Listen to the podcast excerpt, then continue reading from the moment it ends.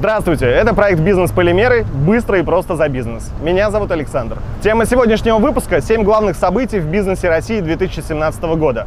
Если вы хотите увидеть короткую версию, ссылка в описании. Чем запомнился 2017 год?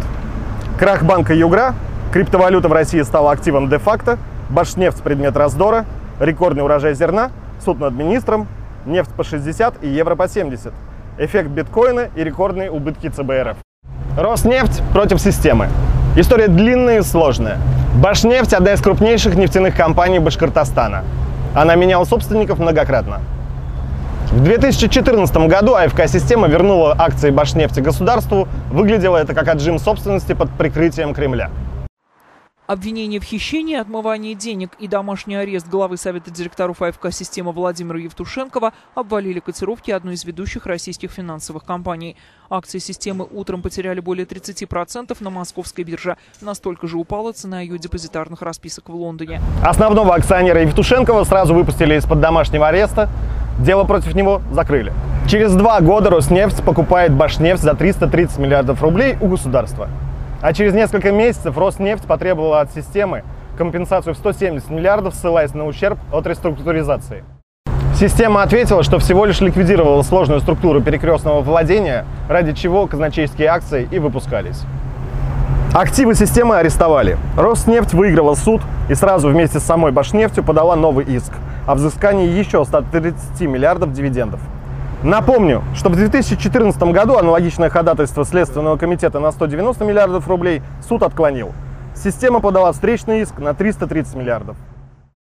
А сумма иска 170 миллиардов рублей беспрецедентная в российской судебной практике. Истец Роснефть и Башнефть, ответчик финансовая корпорация «Система». Предмет спора – убыточная реорганизация компании в 2014 году. Было много мнений и теорий заговора. Итогом стало мировое соглашение, по которому АФК-система выплатит 100 миллиардов рублей, и стороны откажутся от взаимных претензий. Размер претензий к АФК-система, скорость, с которой суд удовлетворял требования и высокий статус арбитра – все это превращает данную историю в главное бизнес-событие 2017 года. Эффект биткоина. Новости про биткоин, они как бы мировые, и я скажу, что все они сошли с ума. Начнем с фактов. Идея криптовалют появилась в 1983 году, а в 2007 начались разработки. В 2017 году минимальная цена биткоина, самой известной криптовалюты, находилась в районе 1000 долларов США, а к концу года почти пробила 20 тысяч. В этом году биткоину исполнилось 8 лет. В 2013 году начался сильный рост. И он привлек огромное количество непрофессиональных инвесторов, так как всего будет выпущено 21 миллион биткоинов. Я мало что стану защищать с истинной страстью. Медицинскую марихуану, библейского сатану, как метафору восстания против тирании, и сраную гребаную криптовалюту. В 2017 году количество непрофессиональных инвесторов стало очень велико, и мы стали свидетелями массовой истерии. Вот график курса биткоина. Согласитесь, впечатляет. Давно известно, что когда на рынок инвестирования приходят любители, формируется пузырь, который рано или поздно лопнет. Где мы видели такой график? Во время пузыря доткома в 2001 году. Вот график Yahoo, который выпустила акции в 1996 году. Вот общий график главной айтишной биржи NASDAQ. В общем, не покидает ощущение пузыря, что только подталкивает сделать серию о крахе интернет-компании. Так вышло, что в конце 90-х я работал в крупной айтишной немецкой компании, и крах интернет-пузыря сильно повлиял на мою карьеру. Когда это видео наберет 5000 лайков, бизнес-полимеры выпустят серию о крахе интернет-компании второй половины 90-х. Крах доткомов уронил индексы и нанес ущерб в полтриллиона долларов – в 2018 году компания Kodak Eastman выпустила свою криптовалюту, и у нас есть отдельное видео по этой теме. Крипто обладела умами. А в этом году испанский банк Santander, тот самый с неприличным логотипом, заявил о новой платформе на блокчейне. Главное, что надо знать о криптовалютах, за ними скрывается целая индустрия. Технология блокчейна потенциально способна изменить всю банковскую систему – и даже денежно-монетарную концепцию. Парни из Visa и MasterCard конкретно задумались.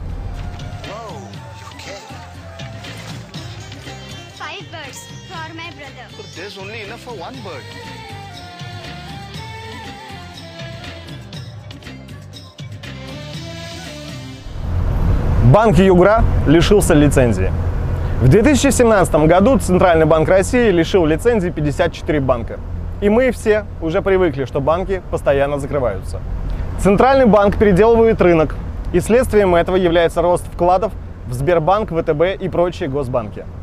Есть тут два интересных обстоятельства. Во-первых, все отозванные лицензии были отозваны по вполне понятной причине, а именно отклонение от нормативов. То есть это когда банки мухлюют с отчетностью, либо тупо не могут отправить нормы резервов в Центральный банк. Чаще всего банки не впрямую подделывают отчетность, а составляют цепочку фиктивных сделок. Во-вторых, после отзыва лицензии почти все банки показывали дыры страшного размера.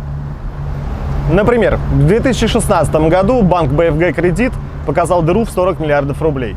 Балтинвестбанк – около 30-40 миллиардов рублей.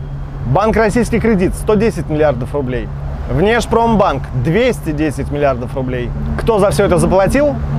Агентство по страхованию вкладов. Можно сказать, что налогоплательщики. В 2016 году лицензии лишились 91 банк. Потом наступил 2017 год.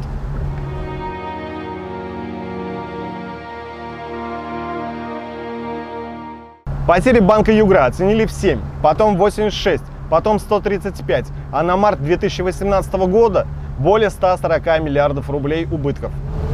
АСВ опять заплатил за дыры в балансе, за сомнительные операции, за рекламу в шоу «Голос».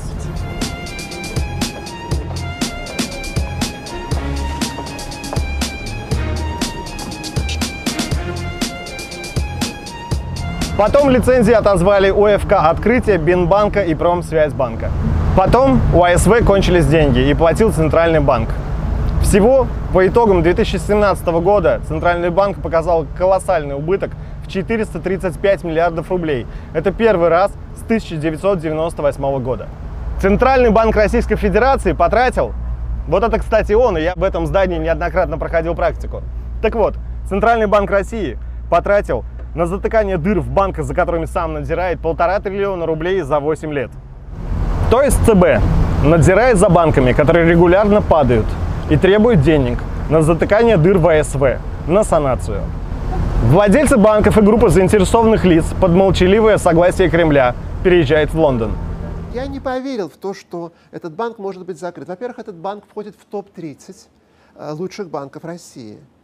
Это народный банк, это банк с очень большой клиентской базой. Когда я спрашиваю знакомых банкиров, скажите мне, дядьки, ведь банки сдают баланс? Да. Система умеет отслеживать обнал? Да. ЦБ знает, у каких банков дыры? Да. Ну так какого черта ЦБ отзывает лицензии, когда дыры в банках такие огромные? Так устроена наша банковская система, отвечают мне знакомые банкиры. Теперь вернемся к Югре. Банк входил в топ-30. И что будет дальше с Югрой, нам пока непонятно. Банк-пылесос, как называли его некоторые критики, рухнул и подорвал еще больше доверия к российской банковской системе. Сколько ты насасываешь? К слову, если вы хотите отследить проблемы у разных банков, заходите на сайт Центрального банка и смотрите, есть ли ограничения на принятие вкладов от физиков и открытие филиалов. Во всех случаях с отзывом лицензий и санациями объявлено о помощи вкладчикам. А некоторые банки уйдут на реструктуризацию фонд консолидации банковского сектора. Мы ведь точно знаем, что если две организации, ЦБ и АСВ, не смогли справиться с ситуацией, нужно что? Создать новое агентство.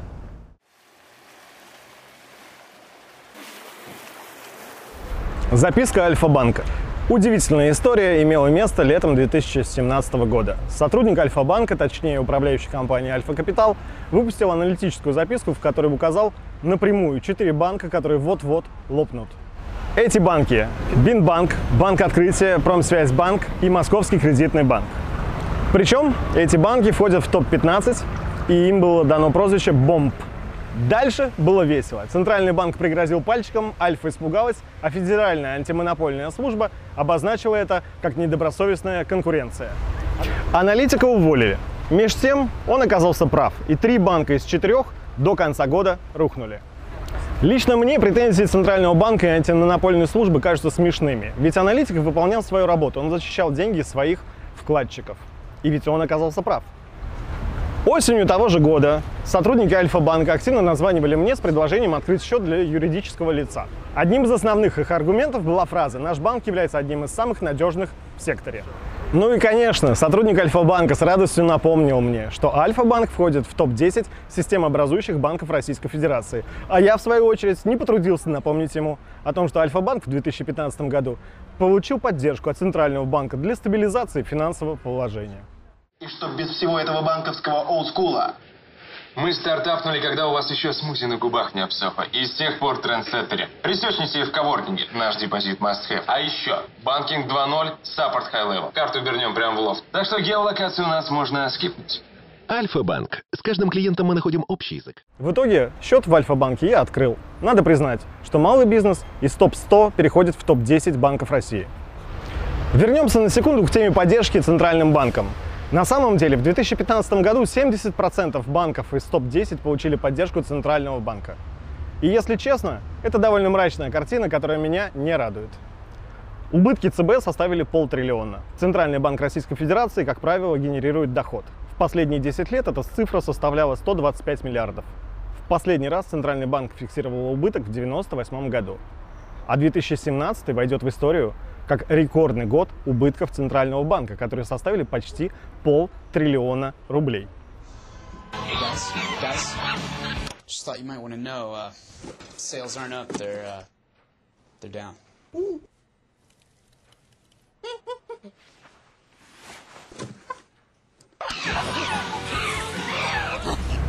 За последний год расходы Центрального банка увеличились вдвое. Причины очень простые.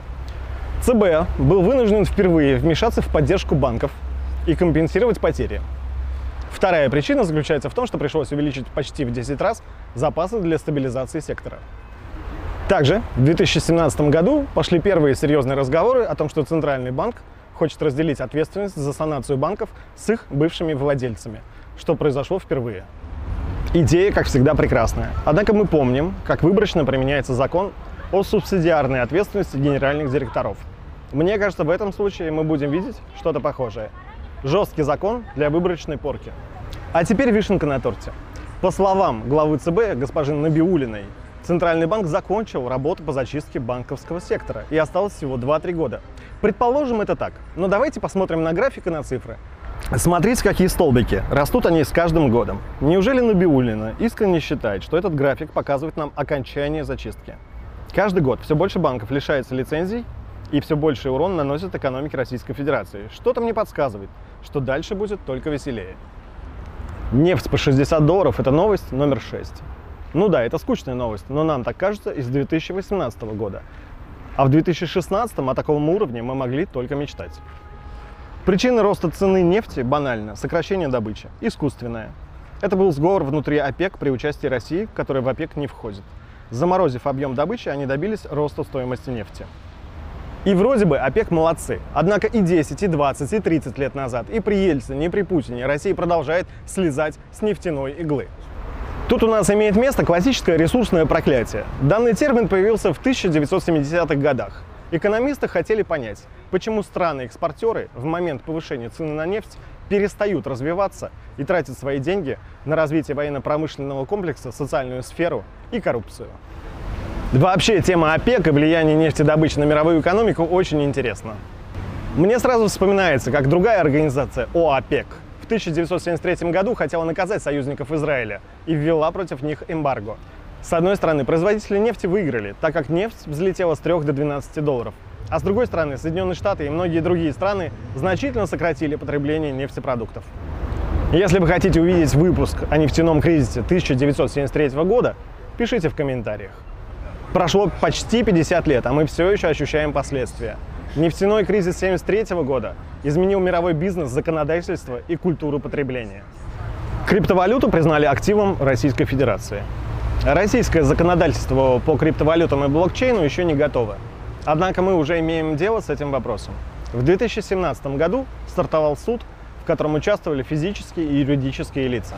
Сначала криптовалюту не учитывали в конкурсной массе, что ущемляло интересы участников разбирательства. Однако в мае 2018 года арбитражный суд Москвы постановил считать биткоин имуществом, и это знаковое событие. Пузырь биткоина, о котором мы вспоминаем в этом видео, имеет место. И именно по этой причине Российской Федерации крайне необходимо законодательное регулирование.